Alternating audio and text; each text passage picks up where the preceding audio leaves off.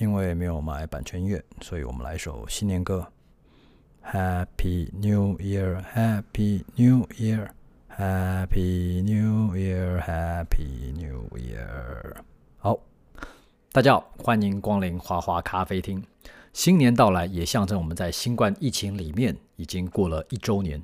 那你说，经过一整年的训练，我们大家的防疫功力有超越常人吗？啊，还是有超越其他国家的人吗？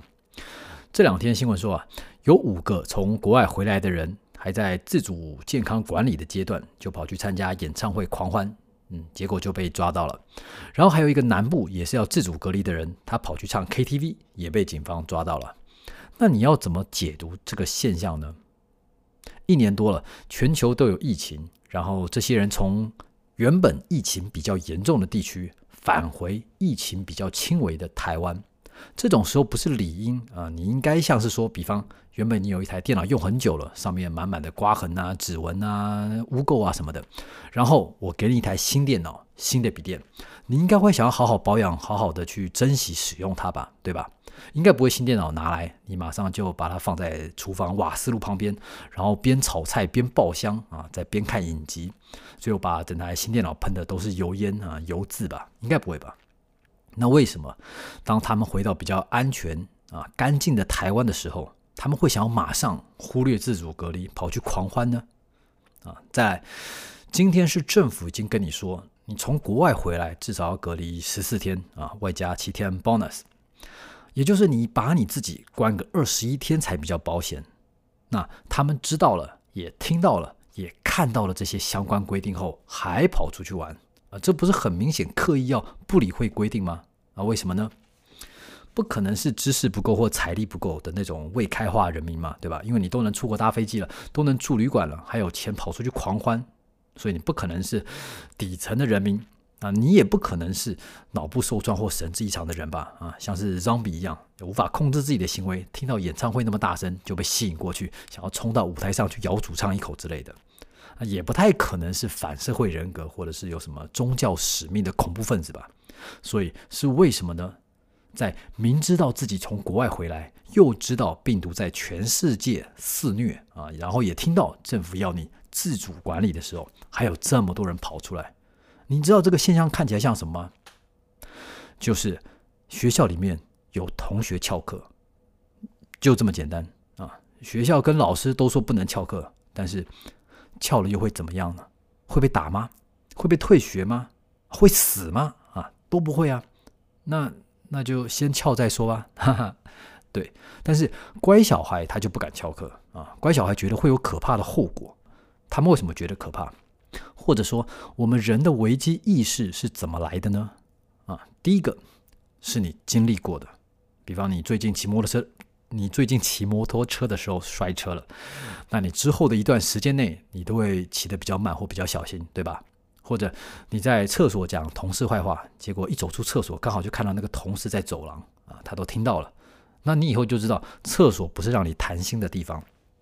我们多数危机感都必须要靠我们亲身经历过，才能进入我们脑中的决策层面。很多人以为我看到一件事情，我知道一件事情，那这就是我的知识，我就能理解了。但其实不是，因为我们的脑子是如何去理解这个世界的呢？主要是靠经验，还有经验的延伸，就是你生命当中、你人生当中遇过的东西，再延伸出去一点点。通常就是你的理解范围了啊，比方如果你小时候没有玩火啊，把床单给烧了啊，或者是你以前切菜的时候没有切到手过，那你很可能在用打火机或者是用菜刀的时候，你就会非常不小心啊。你常常看到很多女生，她们拿菜刀的这个手势是非常恐怖的啊，因为她们以前没有做菜，长大后嫁人后想要说来贤惠一下吧啊，然后就上演这种恐怖的戏码，对吧？对，你觉得你用过美工刀，你上过美劳课，所以你知道菜刀该怎么用，但你的脑子其实不知道菜刀的危险性啊。比方你切生姜啊、老姜啊，呃，或花椰菜这些菜梗啊，这种有奇形怪状然后又硬硬的东西，你拿菜刀切歪歪斜斜的这样下刀，很容易用力过猛或姿势不对啊，一个角度不对，你就切到手了。你以为你正在小心，但你的脑子没有这个层面的行为反应。只有当你真的切到一次手啊，看到血喷出来，看到一块皮肤被削下来，你才会发现说：哇，原来切菜的每一个动作，还有旁边放的杂物啊、抹布啊，这些高低起伏的东西啊，都必须要非常的注意。然后你可能才会去知道说：哦，有所谓拿刀正确姿势啊，手指的姿势等等的。所以现实中，如果你没有家人或朋友因为疫情啊、病毒感染啊死了一个两个，那你就不会觉得这有什么可怕的啊。很多人就是这样觉得，我家人在台湾没事，我搭飞机回来也没事，下机后我精神也很好，难道我不该去 KTV 飙个高音来庆祝跨年吗？不过有人会说，诶，不对啊，如果按照你这样说，我们多数人都没有亲朋好友死掉啊，那我们不是应该每个人都很放松、很松懈吗？那怎么大家都知道还要戴口罩，要保持距离呢？啊，对，所以人类危机意识的第二种产生方法就是你想象过啊，就是你想象得到啊，就像所有有惧高症的人，没有一个人是真的从四楼、五层楼啊，或者是悬崖旁边掉下去过吧？啊，但是每个人都非常怕高，即使在非常安全、有扶手或者是有围墙旁边的那种高楼的屋顶。当他们往下看的时候，还是会非常的害怕啊！一看就腿软。但是当他们去看杂志上那些高楼啊或高空的照片的时候，诶，反而就不害怕了。因为我们的脑子能够去想象掉下来的感觉，我们能想象那个坠落感。而当你亲眼站在高楼层的那种高度啊，这个空间视觉感就会让你的恐惧加强。但你看杂志照片那种空间感很弱的东西，它反而就不太会啊，除非你戴 VR 眼镜啊，虚拟实虚拟实境里面的空间感也会让你害怕。但是关于疫情、传染病这种，每个人的想象层面就很不一样啊。你如果是敏感一点的人，想说我自己不注意，那我的家人很可能会被感染，然后他们可能会死掉，呃，邻居可能会被隔离，那朋友也不会想跟我联络，然后我还要被罚钱。啊，最后导致疫情大爆发，我害死一百万人之类的，啊，你想象到这种层面，于是你就会在自己认为我可以安全防守的范围之内，我要做到一定的防疫措施。嗯，但其他人不这样想啊，啊，其他人觉得只有美国才这么严重，我回到台湾就很安全，而且我的高音很高，晚上如果不去 KTV 的话，朋友就听不到我嘹亮的歌声了，场子会很冷，啊，于是他们就跑出去了。对吧？那这很明显嘛，每个人都是靠自己的想象力来界定我们该怎么去面对疫情啊。这种危机意识的产生跟运用，其实发生在我们人生生活里面的每一个层面啊。就像是为什么有这么多女生啊，她明明看到一个男人生一个男生是大男人，但是还是要跟他交往啊，还是要嫁给他。对，明明知道他生气的时候，他就会数落你啊，贬低你啊，一个人独自走在前面不理你，但是你还是要跟他交往。为什么？因为你想象不到，你想象不到到底跟他交往会有什么样的结果，到底在一起一年、两年、三年，你自己会失去多少东西？你想不到，也看不到，也没有旁人跟你讲过类似的经历，于是你就没有办法在脑中产生这种危机意识。还有，比方，呃，很多人年轻的时候都是爸妈爸妈帮他决定人生的生涯规划啊，父母叫你念什么科系，你就去念什么科系。那如果有其他朋友跟你说，诶，要不要要不要我们自己来选择自己的兴趣啊？啊，你敢这样做吗？你很可能不敢啊，因为你想象不到那是什么样的概念啊。你从小都是被父母安排学校、安排接送、安排补习，你也没有看过其他朋友，或者是说年纪比你大一点的人，他们因为选择了自己的兴趣，追求了自己的梦想后，而生活的比较快乐，或者是人生看起来比较成功。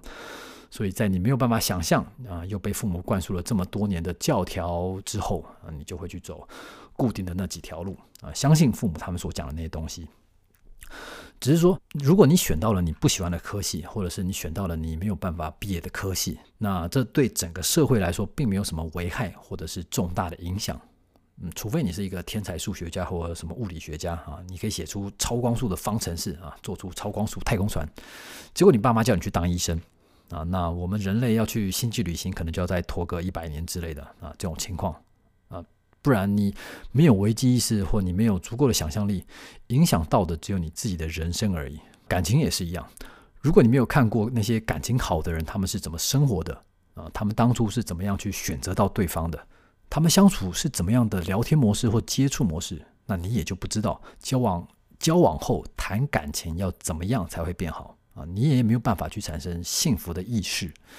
然后你就会把你看过的那些什么呃电视偶像剧啊，或者那个爱情电影里面的一些元素啊拿出来延伸啊，什么烛光晚餐啊，那下跪求婚啊，或者在脸书上很多女生这个不断标注自己的老公啊，刻意晒恩爱什么的啊，这些就是你能想到呃怎么样去达到幸福的认知边界，因为你没有看过其他成功人的方法，所以你必须要全部都从零开始去摸索。我们每个人要在人生几十年内啊，去摸索出生活加上工作加上感情，啊，这样一条成功有效的路是非常非常困难的。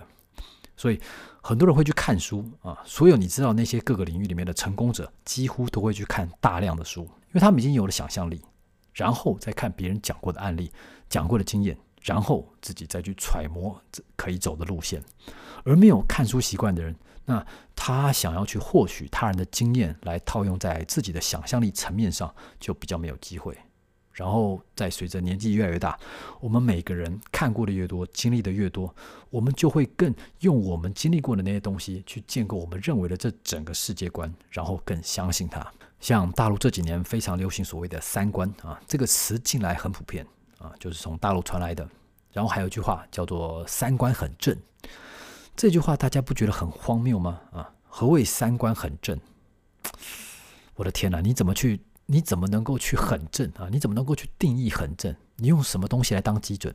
你用什么东西来评比？讲一个最简单的，很多女生非常喜欢强调自己很专情啊，因为我曾经听过一个女生同事，她说：“我的专情无人能敌。”啊，他讲讲这句话的时候，语气非常非常的骄傲，但。这句话其实是一个伪结论啊，是一个假口号。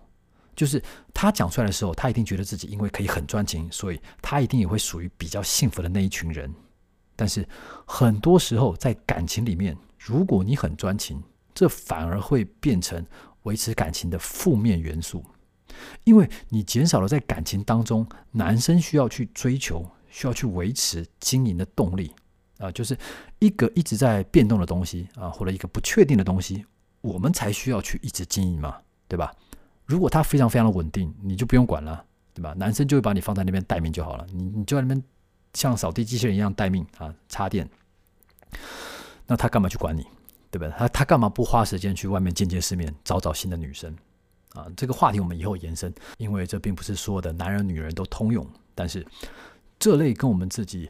啊，直觉或者是尝试相违背的社会现象非常非常多。你用自己以为的，或者是电视上传达的那些主流思维来主导整个人生，最后结局是什么？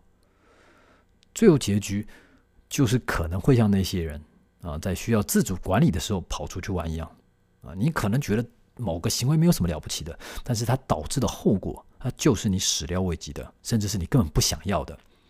所以。现在从国外回来那些人啊，政府应该跟他们宣导什么啊？就你要在家好好自主管理十四天哦，啊，是这样吗？还是干脆去讲说，我们已经准备好要罚你三十万了啊，请你爸爸妈妈先准备好这三十万的存款，以防万一啊。我们只是讲讲，不会真的去刁难你，但是这三十万呢，你们家还是先拿出来，就放在玄关。当你要踏出家门的时候啊，你就看一看这一笔钱。好好的摸一摸啊！如果政府这样跟回国的人讲，那些人还会跑出去唱歌吗？啊，会去听演唱会吗？啊，去约会吗？应该不会吧。所以新的一年，我们不妨就重新来想一想，我们面对这个世界所需要的基础是什么？因为我们每个人所经历过的经验很可能都不太够。那我们仅有的一点想象力，如果没有外来的加持，或者是外来的持续补充，那我们的想象力其实是非常薄弱的啊！不论是我们会被呃会切到手啊，或者是被大男人的老公给数落啊，啊，或者被父母的决定给牵着鼻子走啊，或者被罚几十万啊这种啊等等的这些，我们都有可能在未来会遇到。所以，我们不要再自己以为觉得说，哎呀，我们都知道，我们看得懂字啊，我上过大学啊，我有出国留学过啊，所以我们都懂，我们会注意。事实上，就是我们真的没有办法面面都注意到。那是不是我们大家就不要再对尝试啊 common sense 这么铁齿呢？啊，不要铁齿，不要铁齿啊！